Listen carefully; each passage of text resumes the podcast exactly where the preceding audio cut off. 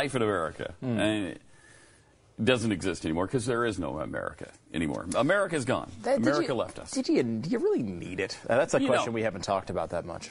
What's so great You're about it? No, you, nothing. You know? Nothing. It was Uh, evil. It was empirical. You know, it was uh, it, it was flawed uh, from its foundation, Mm-hmm. of course, um, and uh, there were just too many white people in it. Too many white. people. Yes, that's the. I was. Wait, I didn't want to say it. Many but you did it. You went there, and I'm glad you did, sir. I am glad you Well, did. somebody had to, Stu. Um, and here's the thing: there's a racial history of American swimming pools, apparently, apparently from the Atlantic. This is infuriating. It's the racial history of American swimming pools, as the Atlantic puts it, that's revealed in uh, the McKinney, Texas neighborhood, and, and that whole story. And I guess there's a racist swimming pool right there. Backyard pools and private clubs only proliferated after municipal pools were forced, forcibly uh, desegregated because white people obviously didn't want to swim with black people. So that's where we had to do a backyard pool. Are you kidding me? I don't want to swim with anybody else I don't know, frankly. I don't know if you're peeing in there. I don't know what your hygiene habits They are. are. They are peeing in there. Yes, they are. And That's- so you're swimming in their pee. I know what my family is doing in there, and I'm a little more comfortable with them no matter what they're doing in there. Yeah. Plus, I don't want to go to the neighborhood pool Mm-hmm. when I've got one in my backyard and it's nicer. What, I mean, what would you rather? so would you rather go to a private pool or a public pool? Of I think we all know you you'd wanna rather go a private pool. Would you rather have a, pro- pool at your house or the community pool? You'd rather go to the pool at your house. This is why it costs extra money and it's, uh, it's seen as a luxury item.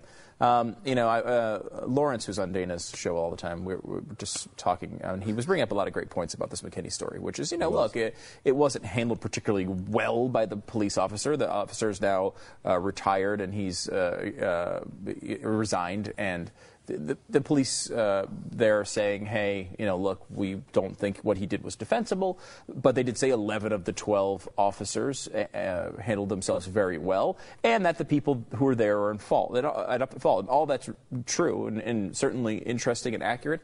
But like the thing that's most interesting to me is this is just not a national news story.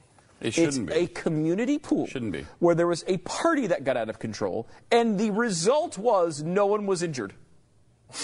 It is not a national news story. We are, I think this might be just a sign of how lazy the freaking media is. Is that, like, because there's a video and they can play this video in which there's approximately five seconds that are objectionable, they just keep playing it over and over and over and over again, and we're all supposed to be up in arms about it. It's like there, there, there has to be a hundred other incidents that were worse than that on the day it occurred. There has to be just playing the percentages. There has to be a thousand stories of people being murdered by other people in their neighborhood that are more uh, important. There have to be a a hundred stories from Washington and a hundred stories from every state house of bills that are being pushed through that actually affect people. This girl had 30 seconds of mistreatment, which resulted in nothing. Yeah. That's the story. Yeah. She wasn't. She's like you almost want to say like God, how many dozens of people were killed in this incident? I know. I want to know because I- they just do not coverage? talk about that For a week A of week of coverage, coverage yeah. about a pool party. I know. Uh, and the Washington Post says how the rise of gated spaces like swimming pools can quietly perpetuate racial tension. I mean, really? Is it? I, I, you've got to see this racial boogeyman around every single corner. It's the Chris Matthews approach to life, man. E- Everything is can't caused by race. it. It's like, are we not supposed? Eh, like, what they seem to be indicating is, if you have something that's private, it will add to racial tension. Therefore, it should not exist. So, this land is your land. This land is my land. Is where we get to. In that one, and uh, you know, no one has anything private, and everything is everybody else's. And then at that point, you can complain about the same thing again in a different way because you won't be satisfied by that either. But at least we can get there and, and shut you up for a short period of time. Just like I, you know, look, if you have something that you purchase, it is yours to do with what what you want.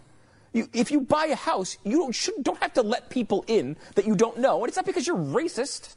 It's because you purchased something that you wanted some privacy. It's okay to have privacy. All the people that are siding uh, against, uh, you know, the people in like Hollywood who are all up in arms and just upset, they all go to their private island resorts where they're private from uh, from uh, cameras and everything else because they don't want to deal with other people. That's a natural human response. Sometimes we all like people. Sometimes we all don't want to deal with them others.